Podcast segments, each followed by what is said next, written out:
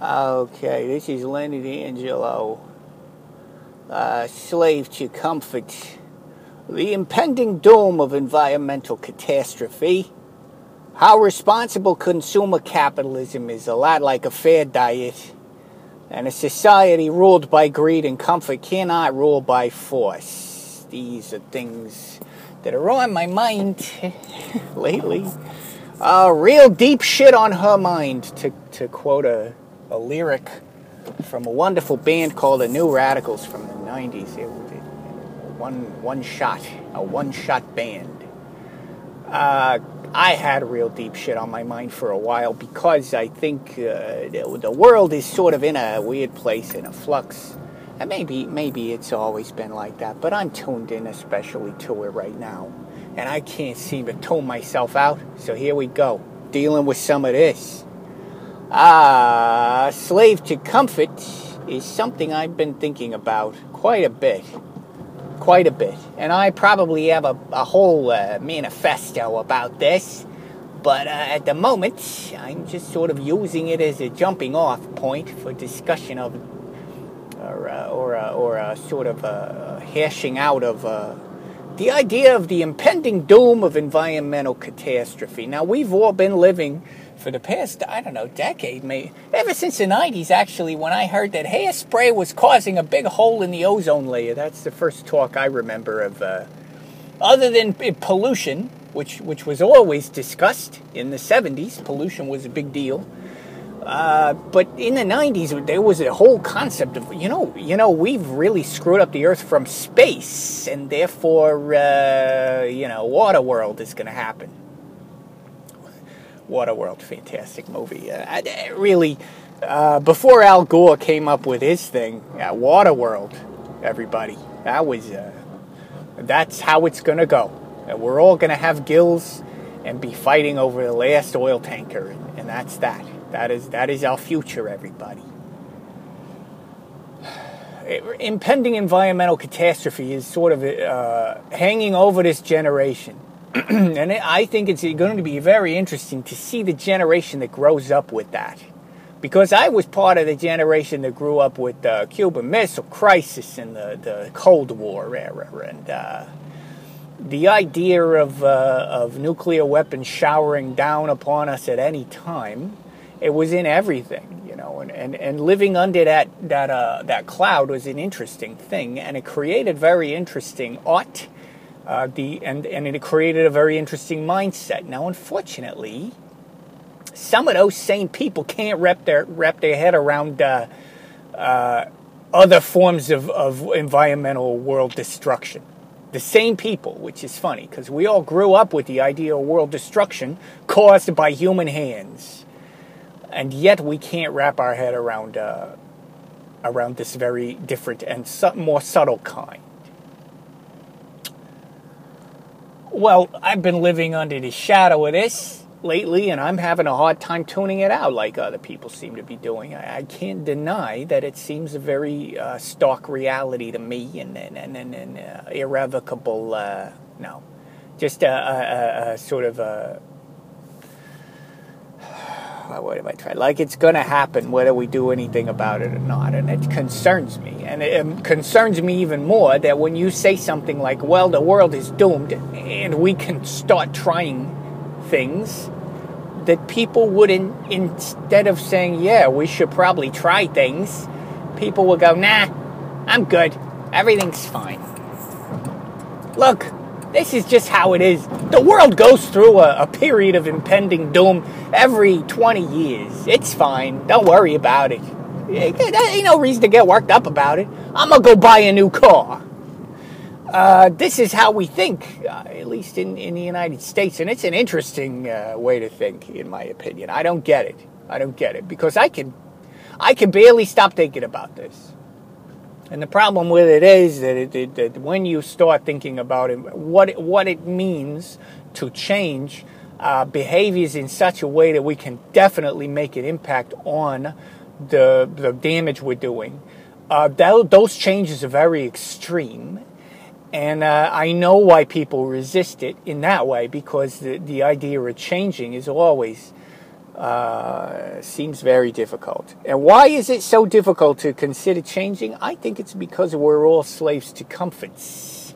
And uh, especially in the United States, this is my perspective, this is my uh, place of origin here. Uh, I'm orienting myself from this uh, lens, through this lens, from this, I don't know, mixing all my metaphors. Because I'm a United States citizen, I grew up in this particular time. I grew up in a time of excess, and I grew up in a time of of, uh, of need. Interesting, right? But nobody seems, nobody from my generation seems to have learned that lesson. Uh, and nobody from my generation seems very willing to change. And there are a lot of people who want to make change, and a lot of people on the other side fighting against it. Interesting. And I don't, I don't see any reason to be motivated not to do something about an impending environmental catastrophe, other than it's going to require something of you that is uncomfortable. And here's the rub because we're all a slave to comfort in this country, I think. And I'm not trying to get political. I'm really trying to think about this because I'm no better than anybody else. I'm a slave to comfort as well. I'm driving in a car right now to work. My work is probably uh, 20 minutes away by car, an hour and a half away by bus. The bus is probably more socially responsible way to get to work, but it takes an hour and a half, and I want to be comfortable, so I don't do it. Is that right? Of course, it's not right. It's wrong. It's the wrongest thing in the world, and I'm, I'm, I'm a hypocrite for even saying anything about it, but I should be on the fucking bus. Sorry, sorry. I should be on the bus or I should be on a bicycle. Bicycle makes the most sense. I would get, you know, fix this ass of mine while I'm getting to work. But no, instead, I'm going to sit here in my, uh, I don't know, my old jalopy and drive to work, and here we go and I'll be there in 20 minutes and I don't have to think too much about it. Well, there are a lot of places in the world where that's not an option. We have the option here because we set it up for ourselves. So we're all slaves to that, to that comfort that we've, this bubble of comfort that we've created for ourselves. We're all slaves to it. How does it relate to environmental catastrophe? Well, our comforts are stripping the world of everything that it has. We're like, uh, we're like a bunch of pilferers uh, breaking into a building in downtown Detroit to rip the copper out of the walls before before they demolish the joint. That's what we're doing. We got to get the copper out of the walls. Now that's not a good analogy at all. Uh, whatever. It's it, our comforts are hurting other people. They're hurting the environment, and we know it, and we don't want to admit it because admitting it means that we don't get to be comfortable anymore. We might have to walk some places. We might have to eat uh, eat differently and, and, and, and change. Uh, I watched a video recently that was extreme, and it was a guy who was basically saying uh, something similar to what Jesus said years ago that, that their love of money is the root of all evil, and he gave very practical examples of why. I'm convinced that he was correct. But money is really a side effect of another thing. And, the, and the side effect of what? Comfort, maybe, or uh, power, or uh, earlier I, I made the connection between progress and money. I don't know what it is. I don't know why we need money. I don't know why we spend money. I don't know why we're not all happy with status quo, even though we're most of us are pretty comfortable. But it's complicated. I get it. Okay, so we live in a consumer capitalist society and consumer capitalism, this man argued, is destroying everything. I cannot disagree with him. Now, what, what are the alternatives? That's not for me to say. I'm not that smart. But uh, it, it does raise a question or two about how we do what we do and why we do what we do. Consumer capitalism has to do with personal uh, wealth acquisition and, and, and personal comforts I could make the argument that it all comes back to how comfortable we are. How much money you have is directly related to how comfortable you are. Absolutely true. Everybody knows this. We, we may not have put it into those words or those terms, but think about it. I mean, the more money you have, who said this? Oh, God, I wrote this quote down. I believe, I believe, but I will uh, revise if I'm incorrect. I believe this was uh, from Less Than Zero by Bret Easton Ellis. Who's, no, I'm revising. I think it's Chuck Palahniuk. from Diary uh, said that uh, the I yes, that's what it is. I'm gonna I'm gonna quote this poorly. That uh, money allows you to remove yourself from a, from uh, all forms of discomfort, whatever. The, having money allows you to to uh, be in a position where you can float above certain forms of discomfort that other people cannot. Uh, people will take the bus to work because they can't afford it, and they're going to spend an hour and a half on a train or a bus because they don't have a choice. And those of us who do have a choice would choose not to do that. And there you go. Money creates a bubble of comfort.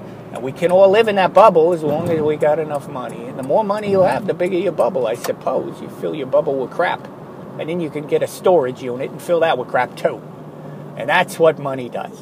So, what's the point? How does that relate to the environment? Well, I'm thinking about why we have so much stuff and why we're creating and producing and consuming so much stuff. And it's because all that stuff makes us comfortable, or at least we think it will. And then we got to have more of it, and, and obviously there's a cycle there, and there you go. So that's consumer capitalism. Is socialism better? I don't know. Only in a, only in an ideal scenario. Only in theory. I don't know what's better. I'm not I'm not smart enough for that. All I know is that there is a is a true evil in consumer capitalism.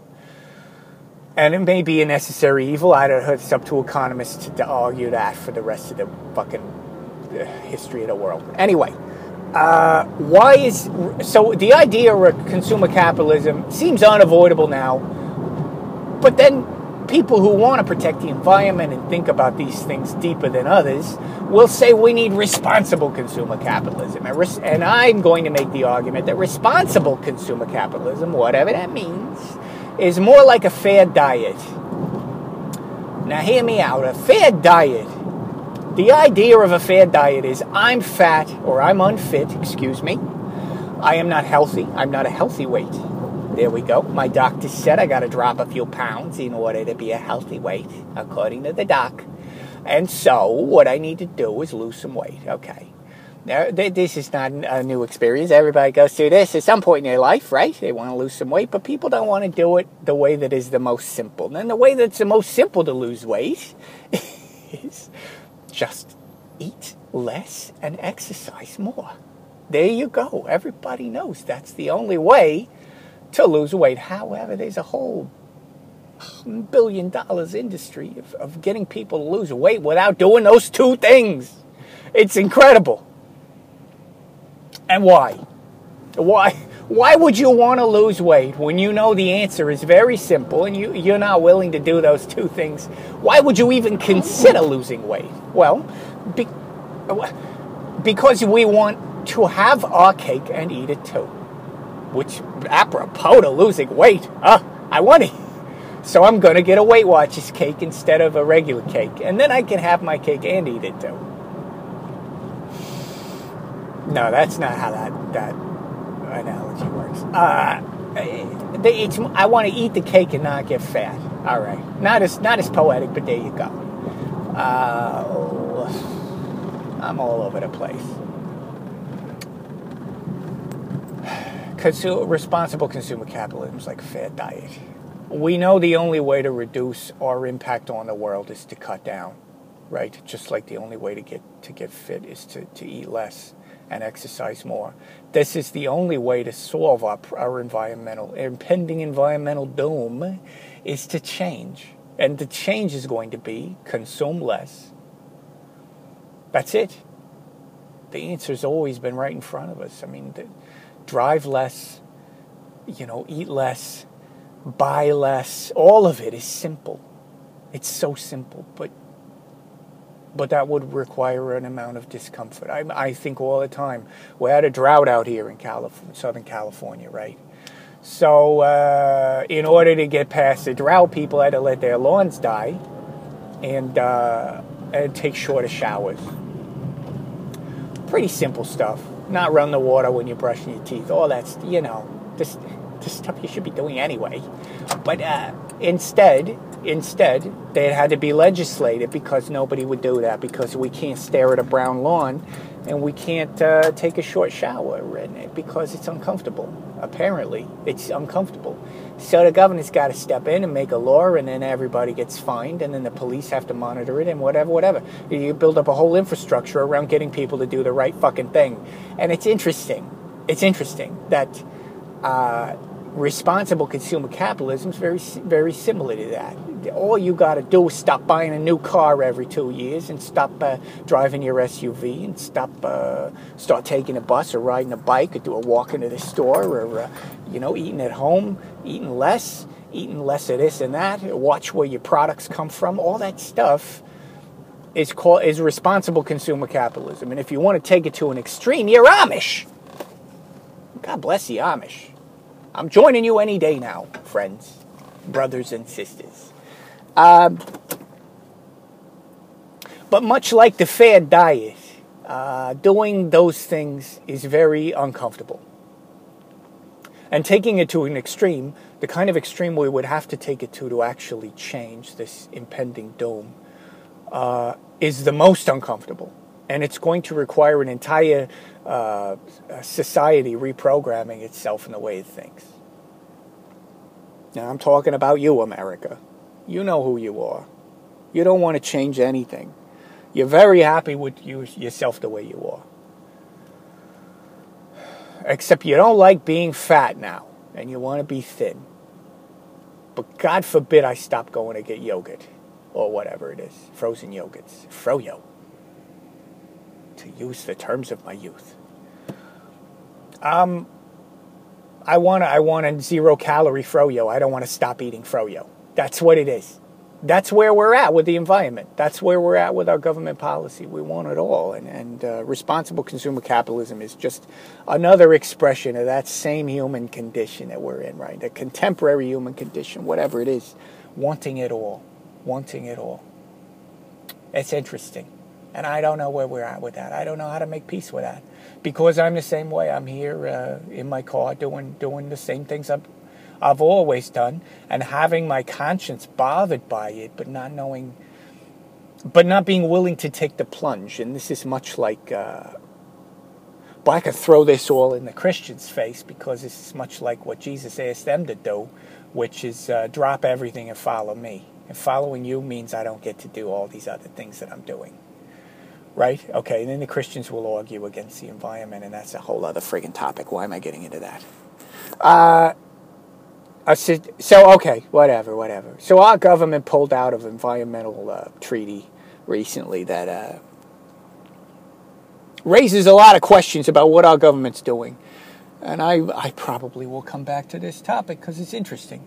What that means is that our, our government will not be legislating environmental issues the way that it did before, and uh, will not be prioritizing environmental issues in, in legislation, right? And, and it won't be enforcing environmental protections the way that it did. We've pulled out of that stuff because we got a we have a president that has questionable uh, ethics and and uh, motivations. Uh, I take comfort in that in one way because for everybody to get up in arms about what the government does and does not legislate, you have the power, everybody, because a society ruled by greed and comfort cannot rule us by force. We're not in a com- country where they will come to your door and make you do this or that. They're not taking your paycheck from you. Well, in a way they are, but they're not taking your paycheck from you and distributing it among other people, which uh, different argument. Uh, so you have some level of control over what the government does because if you don't like that a company dumps toxic waste into the rivers, do not buy from that company. If you don't like that the company goes over and buys water from other places so they can stick it in plastic bottles and sell it in 7 Eleven, do not buy that water. That's all you got to do. I mean, we have the power to change. We have the power to put them all out of business. The government could regulate them out of business or we can put them out of business. And how are we going to do that? We're going to do that by changing the way we consume and, and, and being and thinking about what we do. Uh, before we spend our money, we think about where that money goes. And the government could legislate all that. The government could force the companies to spend their money differently, force the companies to in, enforce environmental regulation, or, or the very powerful people of the country could put those companies out of business. We cannot control what our dumbass president does at this point. He's out of control. But we can still spend our, or not spend our money. And those things are very powerful. Uh, because our society at this point is ruled by greed and comfort. And if you're willing, as, a, as an individual citizen, to not be greedy and not have your comforts, you can destroy the whole fucking infrastructure with with uh, a little effort. I mean, so when I get angry at the government lately, I think about this instead because I'm we're sort of all impotent about uh, this. Is all uh, we don't have any c- control over that anymore. I mean, I, we already voted and all that. If you if, if things turn out the way you didn't want, now, if things turn out the way you want, you're not even you're not on my side about this. But uh, anyway, I, I've been thinking about that. How to not be a slave to comfort, so that I can take back control of uh, these things that concern me. Uh, I think they're directly related in a way, in, a, in, a, in maybe a big way. Uh, obviously, I'm just one person, but uh, well, I never had control over everybody. I only had control over me, so uh, that's about as far as my reach goes. And if I do nothing uh, about the things I do have control over, I can't really expect different from my society Oh, real deep shit on my mind. New Radicals, everybody. Go look them up. Great album. Really great album. Even the B side's pretty good. All right. Uh, okay. Uh, this is Leonard Angelo. Uh, closing another rant. okay.